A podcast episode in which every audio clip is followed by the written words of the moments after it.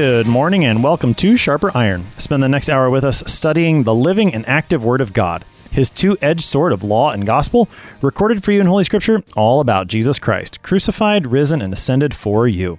Thanks for tuning in this morning here on Worldwide KFUO. Christ for you, anytime, anywhere. I'm your host, Pastor Timothy Apple of Grace Lutheran Church in Smithville, Texas.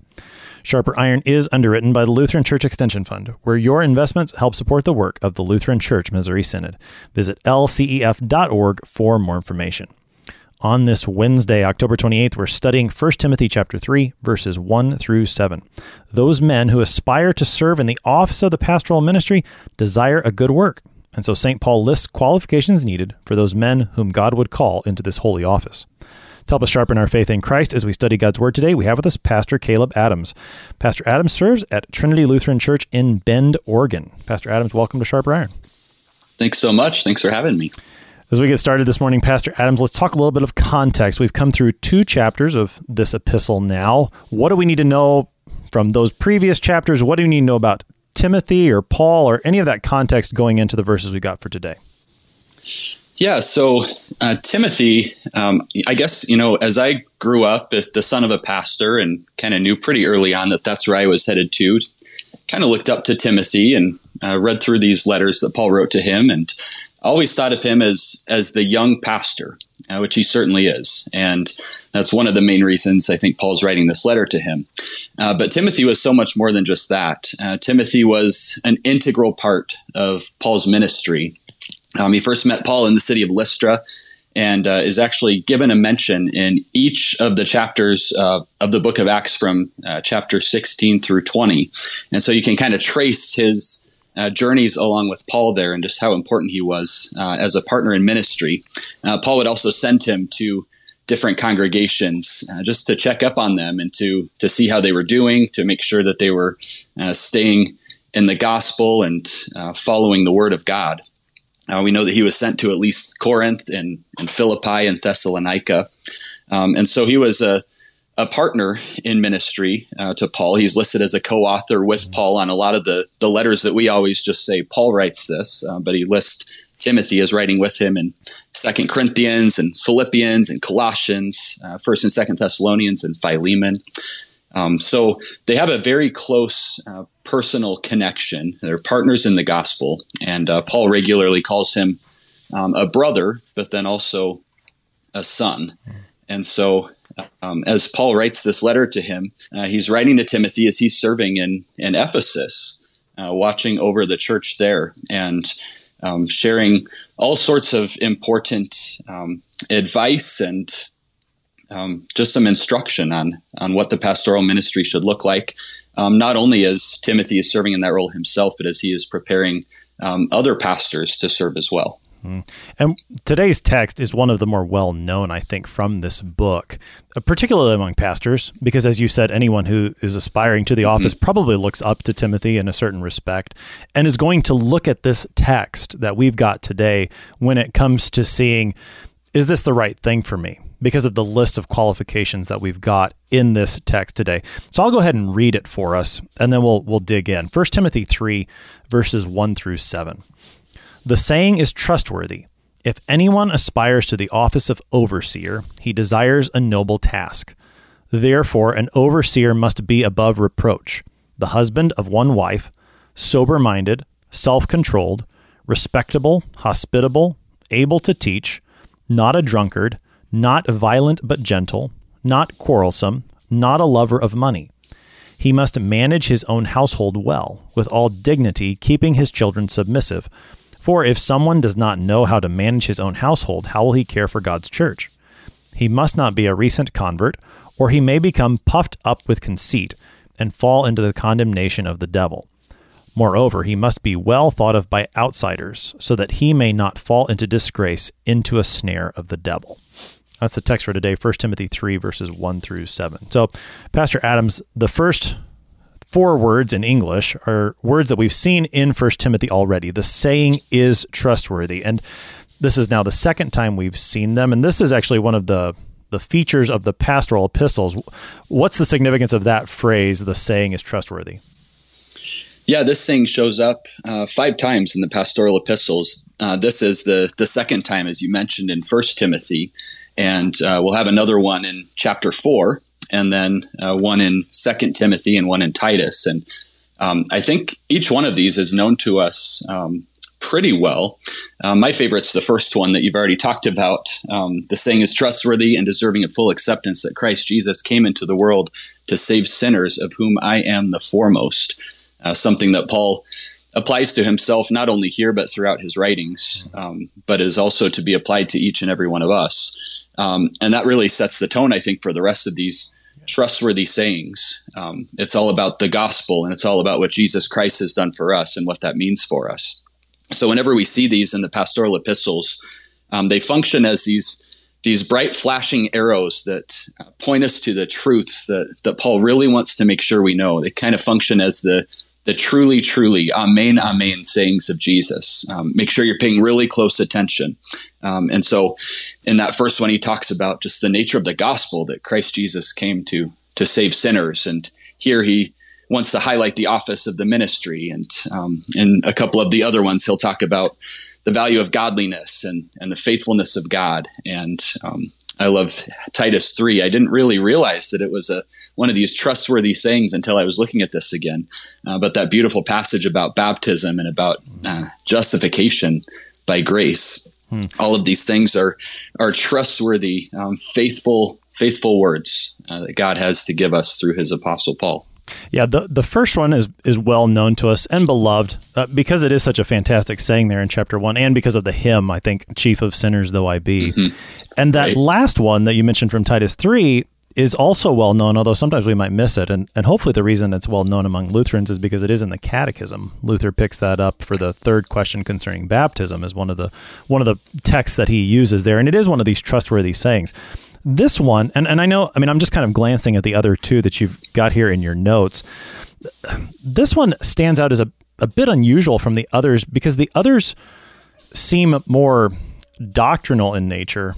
And I guess this one is too, but it's just, you know, the saying is trustworthy. If anyone aspires to the office of overseer, he desires a noble task. That doesn't strike me as too, well, I mean, like, what's I don't know. Why do you think this is one of the trustworthy sayings when the others, I mean, one deals with the chief of sinners, one's all about baptism, and, and here's one about if you want to be a pastor, that's a good thing. Yeah, well, I guess I have a couple of thoughts about that. First is um, I think there's some uh, debate among scholars about the nature of these trustworthy sayings. Are they simply kind of what I said, you know, these bright flashing arrows Paul uses to point us to things he really wants us to pay attention to? Or are they perhaps sayings that that were well known uh, to Timothy already, uh, that were perhaps known in the early church. Um, so the first thought is that this saying here, if anyone aspires to the office of overseer, he desires a noble task, um, is very aphoristic in nature. Um, it just sounds like a saying that you would pass along. Um, and so that that could be one reason that he includes this as a, a trustworthy saying. Um, but another is um, that I think sometimes um, we look at, at the office of the ministry and we look at our pastors. We know that that, that role is important, that God has um, commanded us to have pastors and commanded pastors to serve in word and sacrament ministry. Um, but I don't know that we always recognize the import of what that ministry entails and of what uh, the men who hold that office are, are being asked to, uh, to fulfill. And so um, I love how how Paul includes this in one of the trustworthy sayings because it calls my attention to it, uh, perhaps more than than I would look at this otherwise, which as a pastor especially is is incredibly helpful. Hmm. Well, and I mean, thinking I'm just thinking through the first trustworthy saying where Paul gives, you know, Christ Jesus came into the world to save sinners of whom I am the foremost. And again, he's applying it to himself and he follows that up that, you know, this charge I entrust to you, Timothy and this is the charge that's been given to Paul is to preach that good news. And so in that sense, it's not like this comes out of nowhere. And I do appreciate what you what you said about sometimes we do fail to recognize the importance of this office or or downplay it a little bit as if maybe it's not as good as as we think. Well, Paul says no, this is a noble task here. And and two, I mean, think about this time and think about Paul himself, how much he's gone through as an apostle and how much the pastors of the churches in terms of persecution would have gone through this is a good thing to desire this office and, and to uphold that for Timothy, who's serving in that office, and as you said, is likely appointing others to that office, it does make a lot of sense here in the context. Right. And um, I think also the fact that, you know, as you mentioned, Paul goes through so much suffering and he, he lists that, you know, the suffering he went through in various places. Mm-hmm. In fact, when he was called in, in Acts chapter 9, Jesus says, I will show him how much he must suffer for my name. Um, one interesting thing is um, if anyone aspires to the office of overseer, he desires a noble task. Um, this wasn't a, a task that many people would have desired uh, back in that context. And even today, sometimes you'll hear people talk about, you know, a young man who has, you know, the whole world before him. What are you planning to do? Oh, I'm going into the ministry. Mm-hmm. Oh, well, that's nice. You, you, know, you'll never make any money. Um, yeah. And so this is a, a noble task. And I think Paul is reminding Timothy of that reminding us of that because we don't necessarily always treat it that way. Yeah, for sure. For sure. Now, we've been talking a lot about pastor, but the word that we get here in English, at least, if anyone aspires to the office of overseer. So let's talk a little bit about that term overseer. Why have we been talking about it as a pastor? What's the importance of this term here that Paul uses in 1 Timothy 3? Yeah, so in the New Testament, and particularly in Paul's letters, there are there are basically three Greek words uh, that he uses to refer to uh, what we call the office of the pastor. Um, one of the more common ones is elder, uh, presbyter in the Greek, um, which seems to come from the, the Jewish background. Um, it referred to those who would exercise responsibility and authority in the synagogue, and this then extends to the Christian church. Um, some of the tasks that are specifically spoken of um, that are assigned to elders are preaching and teaching. Uh, James mentions elders as having a role in praying for the sick in the Christian community. Um, and then Peter says that elders are to, to tend to the flock. Um, and so, elder is a, a word that uh, we sometimes use in our context uh, to mean something different. Um, our elders today uh, really kind of correspond most closely to the the New Testament office of deacon. But when the word elder, presbyter is used in the New Testament, it's speaking of uh, the office of the pastor. Um, speaking of the flock that elders are told to tend to, um, another word that's used is is shepherd. Um, this is the same word that's used of the the shepherds in the Christmas story in Luke chapter two. It's the same word that uh, that Jesus uses in John ten when he says that he is the good shepherd. Um, and actually, it's it's only used explicitly of pastors um, in one place in the New Testament, as far as I can tell, in Ephesians four, where where Paul lists this along with um, a couple of other roles in the church. Um, but that's really where we get our our word pastor really means uh, shepherd. And then the third word is the one in our text for today, overseer, um, episkopos in the Greek. Um, and so we have Presbyterians and Episcopalians are both uh, denominations named after these words, kind of this form of church government governance. Uh, but the episkopos is um, really the the overseer. The that's literally what the Greek means. Um, it's sometimes translated as bishop. Um, refers to somebody in a, a supervisory role um, in the church. Uh, Luther says that that this word means a watchman, um, a visitor who goes to to see people and to check out what's being taught and how they're living, um, so that he can guard against false doctrine and and help the people to uh, to walk in the truth. And so these three terms, um, even though they're all used in the New Testament of pastors, are are all used pretty interchangeably, and um, there's quite a lot of crossover. And so um, Melanchthon, for example, in the the treatise on the power and primacy of the Pope, um, uses this. Um, interchangeability, if you will, between these terms to argue um, that any rankings in the church are of of human making and not um, not given to us by God in Scripture, and so that all who hold the office um, have the same basic authority and um, discharge the same duties. However, the church decides to uh, to divvy that up. Hmm. So you've got three basic terms. Uh, again, elder, shepherd, pastor um, an overseer or bishop. And again, generally speaking, the New Testament is going to use these interchangeably to speak of that one office of the holy ministry which Christ has given to his church to proclaim the good news publicly, to administer the sacraments on behalf of the congregation. So that's what Paul's talking about here. If anyone aspires to the office of overseer, this episkopos. Now, what does it mean to aspire to that office or to desire it, the two words that Paul uses? Yeah, it's interesting the language Paul uses here. As we already said, this wasn't necessarily the most desirable office to be seeking um, in the, the first century. Um, and yet, these two Greek terms are, are pretty strong. They really carry with them the sense of, of reaching out for something and, and setting your heart on something. Um, and so, as we think about men who are, are setting their hearts on this office, um, I think there, there is a godly, appropriate way uh, to approach that and to desire that and aspire to that. And then there's a, an ungodly, inappropriate form of, of aspiration. Um, the, the early church fathers and, and even Luther um, kind of warn against um, desiring the office in the wrong way. Uh, Luther reminds us that uh, Scripture everywhere warns us away from rashness in entering the ministry. Um, it does this because everywhere one requires some call, uh, the pious aspire to that office with trepidation. Uh, John Chrysostom, in his work on the priesthood, says the first of all qualities that a priest or bishop ought to possess is that he must purify his soul entirely of ambition for the office. It is indeed a terrible temptation to covet this honor. What is terrible is to desire the absolute authority and power of the bishop, but not the work itself. Uh, Jerome and, and, Augustine and others uh, say similar things. Augustine says, Are you seeking the name or the real thing?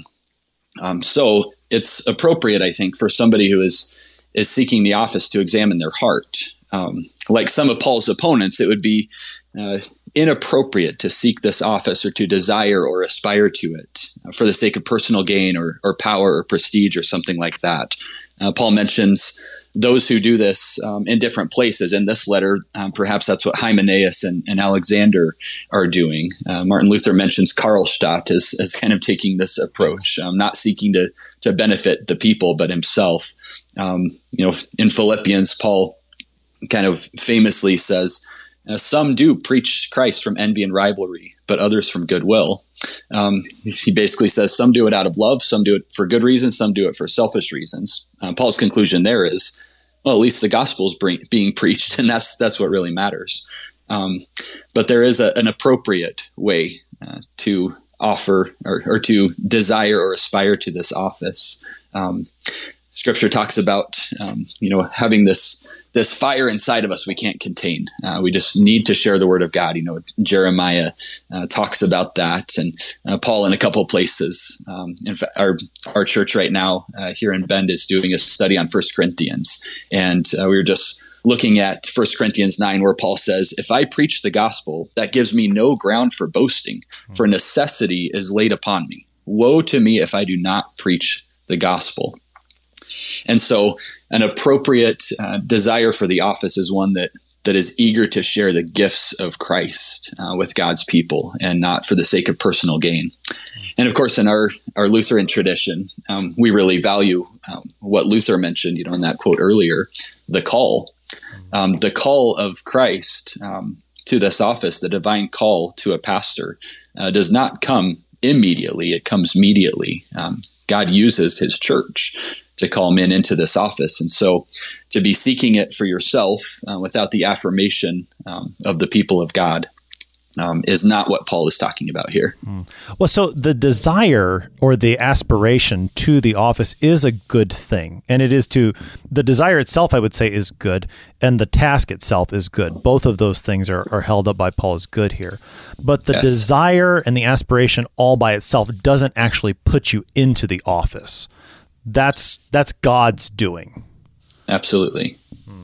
And he does that, we would say, then, as, as, you said, not immediately, and immediately meaning without means. And the means that right. he does is, as you said, the church. So again, my my feeling inside of me that desires the office of the pastoral man, as you described, and, and as you could ask any pastor, when when did you think you wanted to be a pastor? What led you down this road? And and he'll tell you a variety of reasons. I mean, Oftentimes, it'll be an influential pastor within the life, it might be a father who is a pastor, might be encouraging church members that said you would make a good pastor. All of those things might lead a man to have this good desire, but he's not in the office until God actually puts him there. And I think that's, I mean, that's probably how you get from verse one into the rest of this text.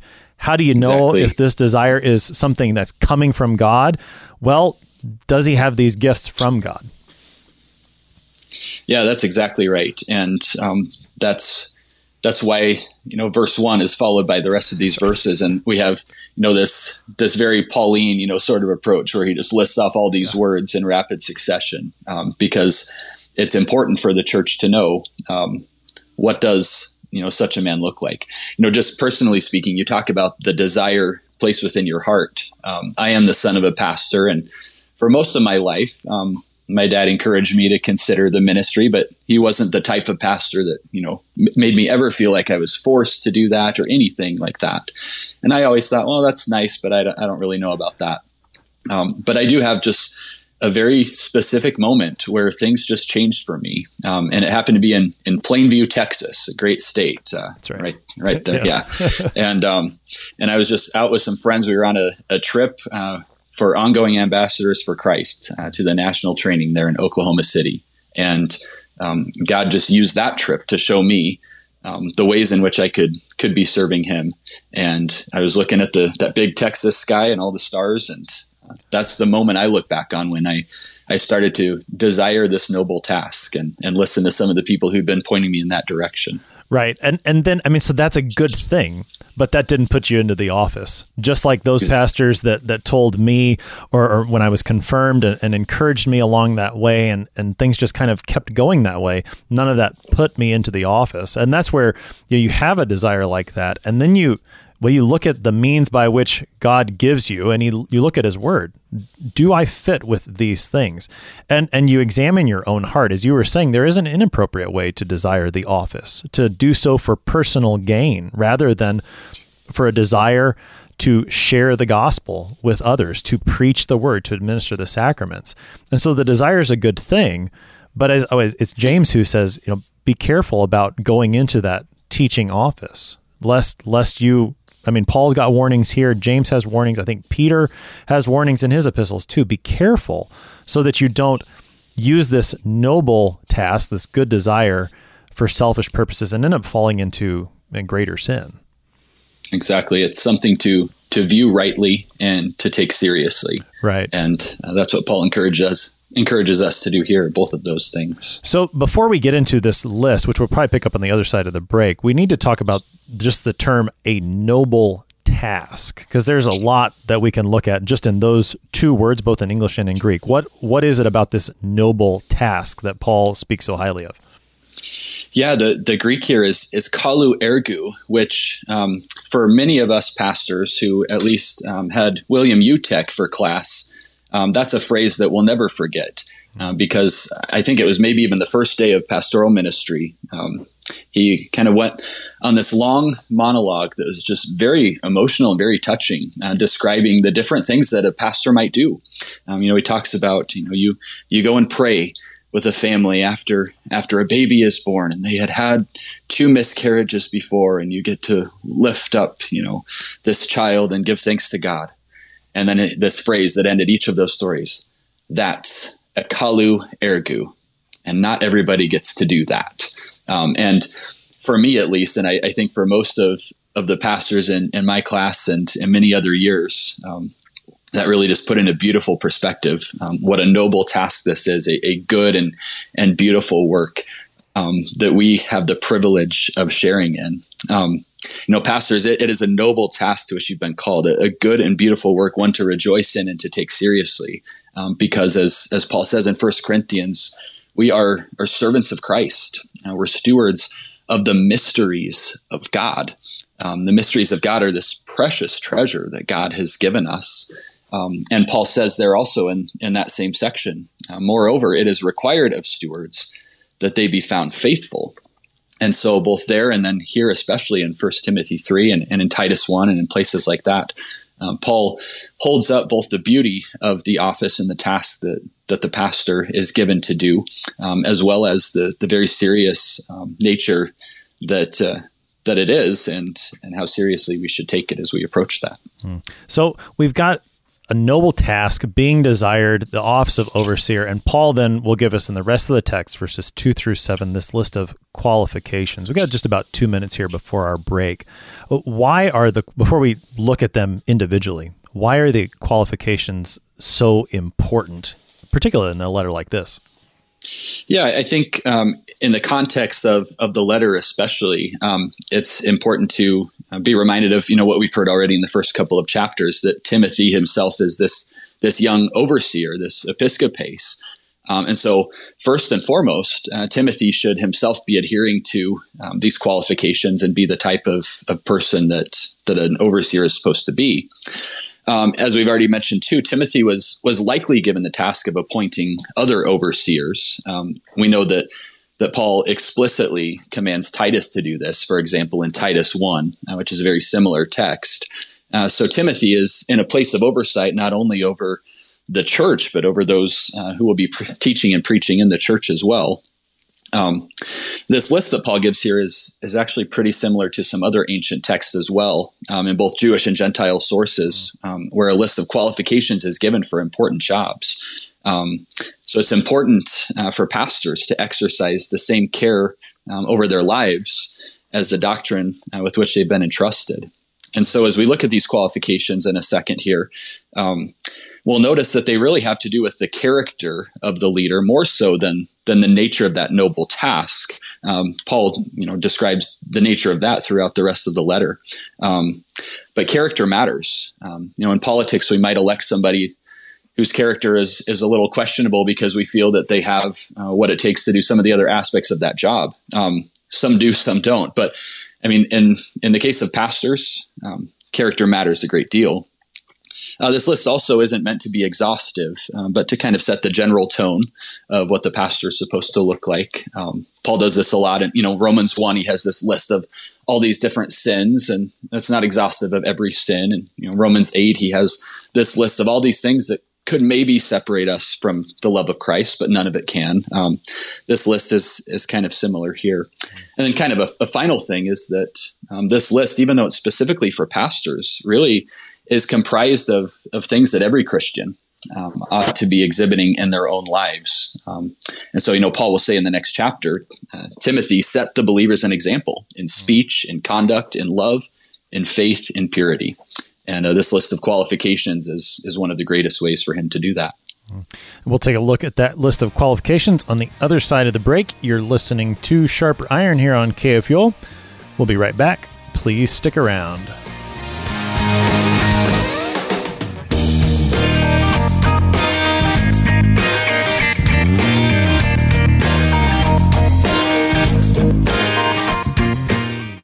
Since 1978, Lutheran Church Extension Fund has had the humble privilege of supporting Lutheran Church Missouri Synod ministries and her workers. Thanks to faithful investors, LCEF has provided thousands of church workers, congregations, schools, and organizations with the low cost loans and resources they need to reach more people with the saving name of Christ. To learn more, visit lcef.org or call 800 843 5233. 800 843 5233.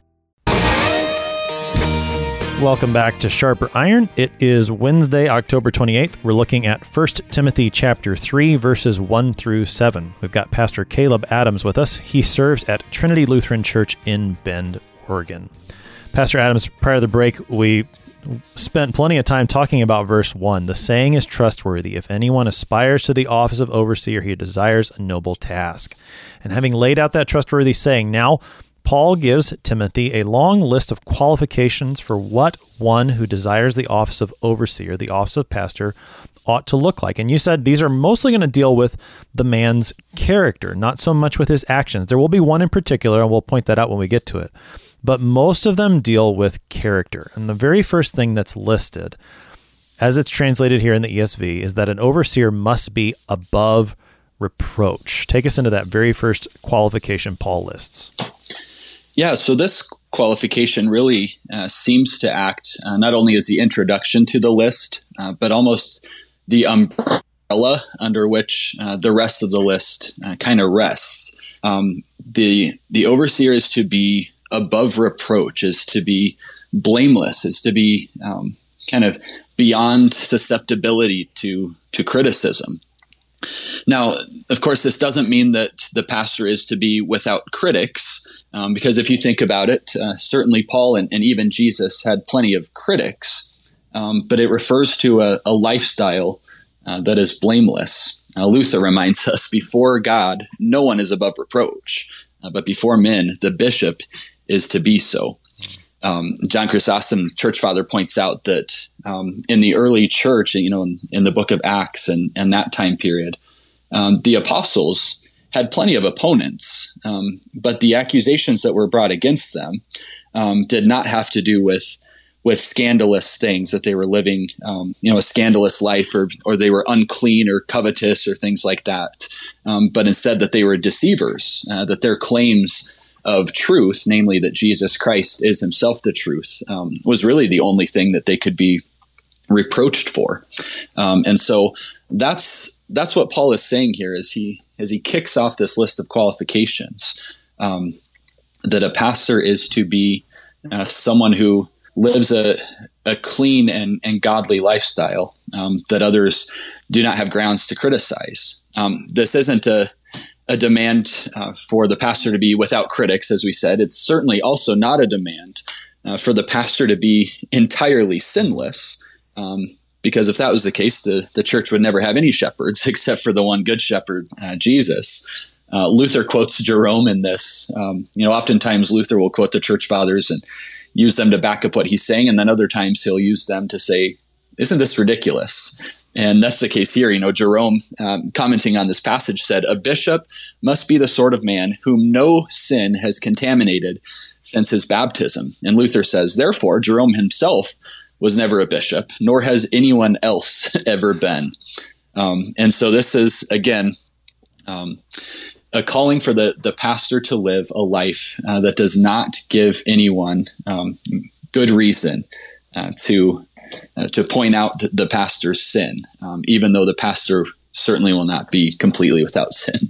Right. I mean, this is this, as you said, this is an umbrella which really holds the rest of these qualifications together, and this is it, it's a challenging one right off the bat. That you know, you, not without critics, but that the critics can't make something stick. That they might try to throw something at you, but the charge won't stick. Which again can't mean sinless.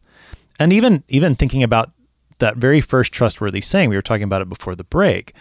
Paul, who is in the office of apostle, which uh, certainly if this applies to an overseer, these qualifications would apply to an apostle, I think, as well. Paul admits that he is the chief of sinners. And he even tells you what that means when he talks about his hostile past towards Christianity. So apparently, that did not prevent Paul from being above reproach and yet there is this this tension there that okay, I, I as a pastor, I'm not going to be sinless, but I need to be above reproach. Where where does that line get drawn? And I don't know. I don't. I don't expect you to have an easy answer because I don't think there is one. But it's maybe something to reflect on. Where does that line get drawn? Where you've gone past that line of now I'm not above reproach. I think that's a great question. I think it's a very difficult one. I think it's one that uh, that the church needs to continue to have, and in each individual case, um, needs to seek the you know the wisdom that only the Spirit can give us. Um, but I, I, love that contrast you drew between you know the first trustworthy saying and then um, you know kind of the first implication you might say of of the second one. Um, the pastor, and namely Timothy in this case, right, is supposed to, like Paul, consider himself the worst of sinners and above reproach. Um, another good, uh, maybe Lutheran paradox here with the simul justus et peccator. But it's a tough question. Uh, just how much of a peccator can can the pastor be before he's disqualified from the office, right? And I think um, you know all of us have have heard, um, you know, the sad stories, and, and many of us, unfortunately, have lived through them of a, a pastor who is not above reproach, um, whose lifestyle or whose decisions or whose treatment of, of his people or others um, disqualifies him from the office and, and does a lot of damage to the church. And so, you know, I, I, think as we mentioned, all of these are things that that every Christian is uh, to live out Um, but I, I, do believe that pastors are held to a higher standard, and we're supposed to be the example. Uh, you mentioned before the break that there are several passages that that warn people who seek leadership in the church of the consequences of, of that decision. Um, we will be we will be judged, um, you know, more more harshly or more, or more strictly. I guess would be a better word for that. And so, um, you know, I, I, think in our Missouri Synod we have certain things um, that cross the line, um, but then I, I, think really it's it's a lot of prayer and, and conversation and seeking reconciliation. Um, but there there can become a point where the pastor um, is no longer above reproach and um, needs to to vacate the office. Mm. There's certainly a, a, great deal of humility that's necessary when it comes to this one in particular, from from the man himself who would desire the office, to honestly ask and examine: Is there part of my life something there that would prevent me from being above reproach? And and thinking, and I can't remember exactly how you said it, but thinking at it from the good of the church, not about me and my desire, but what's good for the church, what's good for the proclamation of the gospel. Am I, based on either what's in my past or what I'm doing right now, am I putting that stumbling block in front of someone, whether it's a current member of the church or it's someone who has not heard the gospel and believed it? Am I going to put a stumbling block by my life to the, the hearing of that gospel for this person? And and that kind of humility is is really difficult. Uh, it, it requires a humility from the pastor. I think it requires humility from the church as well, because it would be it would be easy perhaps for for a congregation to look at a pastor and be so quick to criticize, to say, well, I don't to turn I don't like you into an accusation of the man not being above reproach. And so that there's got to be humility both from pastor and people, as you said, seeking the Lord's will in prayer, such that we do put men into the office who we know are sinners, but will, as we promise when we're ordained, adorn that office with the holy life with the help of God so that the gospel can be proclaimed to all. Yeah, I, I love how you said that. Um, as a pastor is desiring or aspiring to the office, as we talked about, his focus should not be on himself, uh, but should be on the church and, and the good of, of God's people. And in the same way, I think um, the pastor should always be considering that. Are my actions, is my life um, being lived out for the sake of my brothers and sisters in Christ, whom He has called me to serve, or am I seeking my own benefit? It should never be a matter of I deserve this or I'm entitled to this office. Um, it's humility, as you said. So, with that as the overarching theme for all of this, and I, I know we're not going to get to each one of these terms, Pastor Adams, but we'll, we'll do our best to at least touch on, on a good number of them. The next thing Paul lists is the husband of one wife, which we probably could spend well, we could we could at least write a whole treatise on this, I suppose. Right? The, the Lutheran confessions use this passage and, and, others to talk about marriage when it comes to to pastors, uh, without necessarily going to all those details what is what's the point here? Why the husband of one wife? Yeah, well, certainly, as you mentioned, um, the Lutheran confessions use this to point out the the pretty obvious um, truth that it's not wrong for pastors or you know those members of the clergy to be married. Um, but yeah, there is quite a bit of controversy over exactly what this means. Um, you know, if you read the Greek just very woodenly, um, it says that the pastor should be a one woman man or a, a one wife husband. Um, and so some have said that means that uh, they should not be polygamist or bigamist, um, like Philip of Hesse, for example. Um, some say that they should not get remarried, um, whether it's after a divorce or after the death of their wife. Um, some would say that this is Paul prohibiting those who are single from um, entering the office of the ministry, which is also an interesting claim, seeing as how Paul himself uh, has kind of a whole chapter in First Corinthians about how he's single, and that's you know maybe even a little bit better for those who want to serve God. Um, so uh, what this seems to to be saying really is just that the pastor is to be um, a faithful husband. If he has a wife, he is to be be true to her. He is supposed to be uh, for his people and for the world a, a picture of that you know kind of Ephesians five way of looking at what marriage is. It is a a picture of the love of Christ for his bride, the church. And so the pastor ought to exhibit that in a a faithful monogamous marriage relationship. Hmm it's it's interesting that that this is the very next thing that comes up or if we take above reproach again as the overarching theme that this is the first specific thing that comes up the husband of one wife it deals with the man's family life and again as you said not a requirement that he have a wife but if he does that he be faithful to her and i think bringing up ephesians 5 is is excellent that as as a husband, he would model the love that Christ has for the church. It's again particularly important for the pastor. If if I can, let's let's and I, I well, I don't know if, if maybe there is an order to this, but but if I can, I'm gonna I'm gonna tie that to what else Paul says to family life. So let's let's kind of fast forward our conversation. We'll come back to these in the middle, but let's pick up where Paul says in verse four he he brings the household up again. So I'll reread it. He must manage his own household well with all dignity, keeping his children submissive. For if someone does not know how to manage his own household, how will he care for God's church? Now again, we've we skipped over a long part of the list, but we are dealing in that matter of the man's household. Why is this such a big deal for Paul and, and how does that then also apply not only to the way he, he acts with his wife, but also the way he treats his children? Yeah, this is a very big deal for Paul, and we see that um, in a couple of ways. Um, it's the first quality qualification that he mentions after that umbrella beyond reproach, um, and then when we get to um, you know verses four and five. Um, you know, we've had this list of one or maybe two words up to this point, and now we have two verses. Um, so clearly, the the home life of the pastor and the way he he lives with and, and treats his wife and children is is incredibly significant.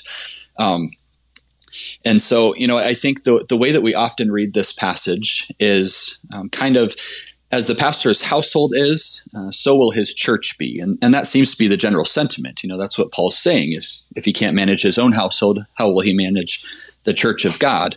Um, we see this in you know certain study Bibles kind of say this: the home is the proving ground of Christian character.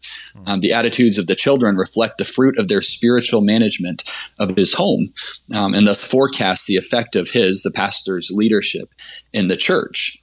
Um, honestly, it's a, a bit unnerving for those of us who are are familiar with the stereotype of the rebellious PK, you know, the pastor's kid who's a little bit more uh, out there than everybody else, maybe.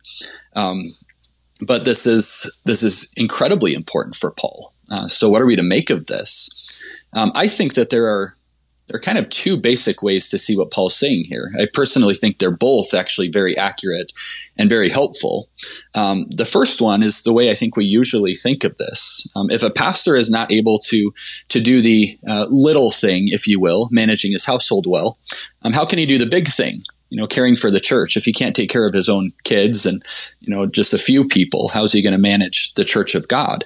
Um, and uh, you know, we, we see this kind of in the in the church fathers and things like that. And and so I, I think that's a, helpful thing to think about. Um, though I'd modify it a little bit um, because I think a second way to understand this, or maybe another nuance to it, uh, would be this: um, since the management of of the household of a pastor um, is the first vocation given to him by God. Um, you might, you know, throw a marriage in there before that, I suppose. Uh, but if he is he is not tending to his first vocation, his family properly, um, he will not have enough left uh, to fulfill his second vocation of caring for the church as he should. And I think this is an important uh, thing for us to keep in mind um, because oftentimes, you know, we see these pastors who take their ministry to the to the church so very seriously. Uh, they they become wedded to the church, and uh, the family uh, really suffers as a result, which I think is is in large part what contributes to that stereotype of the rebellious PK. Um, and so, I, I think both of these things are important to hold in tension. And I would say that to say that the management of the household is the lesser thing or the little thing, and the management of the church is the bigger thing, um, is not the best way to look at it. They are both incredibly big things, and uh, God desires that the pastor uh, rightly prioritize the vocations uh, to which he's been called. Hmm. I, I think that the reason I wanted to tie those two together is because he does mention the husband of one wife right there at the beginning, indicating that that relationship between the pastor and his wife, if if that is the relationship that he has, in holy marriage, that that is a priority for the pastor. He doesn't leave that behind as a pastor, but that how he treats his wife within their marriage, and then later in the text, how he treats his children in the household, actually has bearing upon how he serves as pastor. And, I appreciate the way that you said it. Doesn't mean that his vocation as husband or his vocation as father is somehow less important, but that these things are actually tied together in this one man who who holds these different vocations. And for him to neglect those vocations of husband and father is going to have an effect on his vocation as pastor and it will be a negative effect. And so he needs to be careful about that that as he maybe maybe the way we can think about it is this just speaking from the pastor's perspective if I want to be a good pastor, I should also seek to be a good husband and a good father, assuming the Lord has given me those vocations as well, uh, rather than seeing it more, as you said, in what can come off in a, a rather negative way. Uh, and and certainly there's law, right? There's again, this is another place for that that self examination for the pastor. Am I being a good father? Am I being a good husband? And if I'm not, am I doing it in such a way that I've somehow been disqualified from the office? This is a matter for the for the man to consider in humility, according to the Word of God, and in prayer. Uh, but but I, I, appreciate the way you framed it. That that it doesn't mean that these vocations are somehow less important or unimportant. Far from it. They actually greatly affect the way that this man serves as a pastor. So I appreciate you indulging that, connecting two that are a little farther apart we're going to run out of time here, and that, that's okay. So let me. I'll I'll ask you. We've got about eight minutes, and, and as you see, there's there's a huge list. Well, I think we should at least touch on able to teach for sure because that's that's one in there that doesn't have to do with his character. So let's let's talk on that, and then we can just pick up whatever le- whatever's left. So let's talk about the the term able to teach. Sure. Yeah, like you said, that that seems to be the one uh, qualification that um, does not necessarily apply to every Christian. Um, all of these other ones, you know, the ones that lead up to it, the sober mindedness, self control, respectability, hosp- hospitality, um, all of that we're all called upon. Um, but the pastor is, in particular, supposed to be able to teach. In some places in the New Testament, this gift of teaching um, is listed separately, um, kind of in addition to the pastoral office. Um, and in other places, they're combined. The pastor is to be the one who teaches. Um, my take on that is that it shows us that not all teachers need to be pastors, but that all pastors do need to be teachers. Um, and uh, you know, much of this list is. Uh, repeated immediately following in the qualifications for the deacons, you know, in the, the next uh, the next text. Um, but this one isn't. Uh, this seems to set the pastors apart from the deacons um, in this particular way. Uh, Luther said this is the chief responsibility and duty of the bishop, the ministry of the word, um, which explains why in the, the, other pastoral epistles we see Paul uh, really tell Timothy and Titus that they need to have a firm grasp of the word of God. Um, you know, Titus 1 9 must hold firm to the trustworthy word as taught. Um, 2 Timothy 3.16, very famous verse. All scriptures breathed out by God and profitable for all sorts of things that Timothy is supposed to be doing, um, that the man of God may be complete, equipped for every good work. All right, we got six minutes now. What you you tell me? What what term do you want to pick at? I mean, we've got a little bit of time, but what which ones do you want to pick at here? Yeah, that's a good question. I think you know the the ones in in verse two, the sober mindedness, self control, respectable. Um, those three really really go together. This kind of describes a man who who is in charge of himself, um, who controls his his desires and passions. Um, and uh, Luther said um, of those three, these are the the priestly robes, the royal adornment, the gems and precious stones of our Aarons. Um, this is this is how we are to adorn um, the office of the ministry with a godly life, as you mentioned from our our ordination vows, um, and so um, that's just. Uh, such a, a, vital part of who the pastor is supposed to be. And then verse 3 uh, really deals with the things a pastor is not supposed to be. Um, not a drunkard, um, not addicted to wine, not being an excessive drinker. Uh, Luther is sure to point out, you know, that, that Paul is writing to Greeks uh, where there is no beer. Um, of course, Luther had plenty of that. Um, and yet he also talks about uh, the importance of, of not overindulging in that. Um, just like in all those character traits in verse 2, uh, moderation is the key. And uh, Paul will even tell Timothy later in this very letter uh, to drink some wine to help with his stomach. So it's certainly not a complete prohibition on alcohol, but um, a complete prohibition on on alcoholism. Um, and then the, the, next few really um, deal with um, the pastor's disposition toward others. Um, not violent, but gentle. Um, not a brawler. Um, not quarrelsome. Talking maybe about physical fighting, but more so about just being confrontational or being a bully or something like that. Uh, we're not supposed to be that way. we're supposed to be be gentle and loving. not a lover of money. This is a a term um, that literally says um, not one who loves silver. There's the, the Greek alpha privative, which uh, which negates the rest of the phrase. Um, you know, Paul will address that later on in First Timothy when he talks about the love of money being a root of all kinds of evils. Um, then these last two um, really kind of bring things full circle. Um, not a recent convert. This is kind of an interesting one. Paul has a lot to say about that too. Um, Martin Franzmann once wrote that uh, pride is the besetting sin of the clergy. Um, and so, if that's the case for all pastors, um, how much more so somebody who's quickly elevated to to leadership in the church when their faith is still young and um, newly planted, as the word uh, neophyte from the Greek there um, actually means.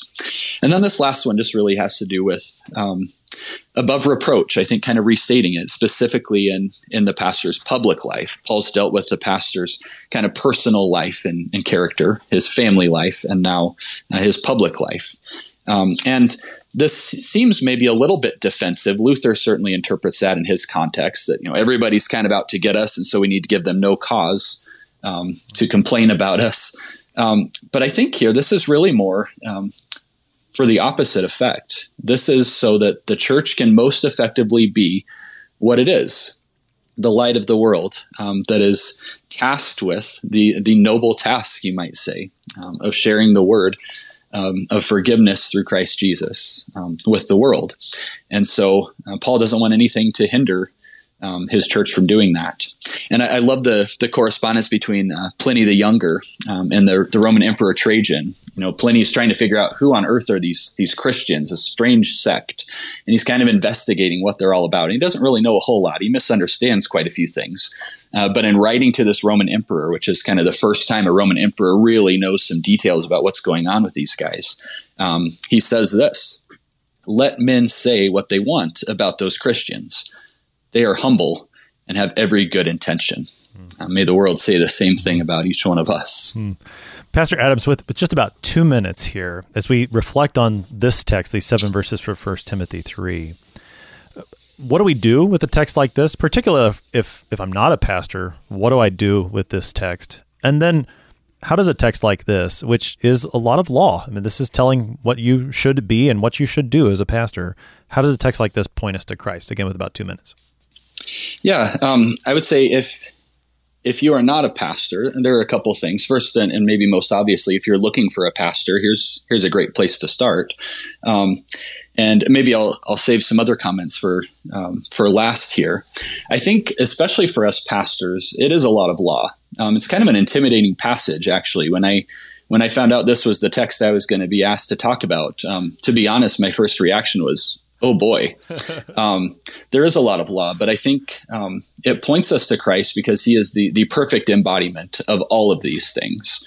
And he's not just our example. He's the one who, who was sober minded, self controlled, um, who did all of these things perfectly uh, to cover over all the times that we did not. And that is exactly what the, the noble task um, of being a pastor um, is all about. Um, it's an incredible privilege. And um, points us back to that first noble saying, we are the, the chief of sinners, but um, Christ died for us, and that's what we get to share. And so, um, if you have a pastor, you probably through some of these um, things are like, yeah, that's that's him. That's exactly what my pastor is like. Um, but I'm guessing that there were maybe one or two where where you found yourself thinking, you know, my pastor doesn't necessarily always look like that. Now, that's because your pastor is a human being and is not Jesus um, you know, just as all of us Christians are are asked to uphold all of these things, um, except maybe that able to teach, and uh, regularly fail to do so, um, your pastor is going to fail to do them perfectly at times too. Um, we should hold ourselves and especially our pastors to a high standard. Um, but never, ever lose sight of the mercy of Christ and, and, the forgiveness and the restoration that only He can bring to to poor, miserable sinners, uh, even and, and, maybe especially to those who who preach and teach in the church. Uh, so that's true of anyone looking for a pastor, anyone who is a pastor, and, and anyone who's blessed to have a pastor. Um, if you do have a pastor, you are in a, a very unique position uh, to be able to uphold him and, and help him to uphold the qualities and qualifications that we've been talking about today. Pastor Caleb Adams is the pastor at Trinity Lutheran Church in Bend, Oregon, helping us today with 1 Timothy 3, verses 1 through 7. Pastor Adams, thanks for being our guest today. Thank you so much. God gives pastors to proclaim that good news of Christ, crucified and risen, who has come for the chief of sinners.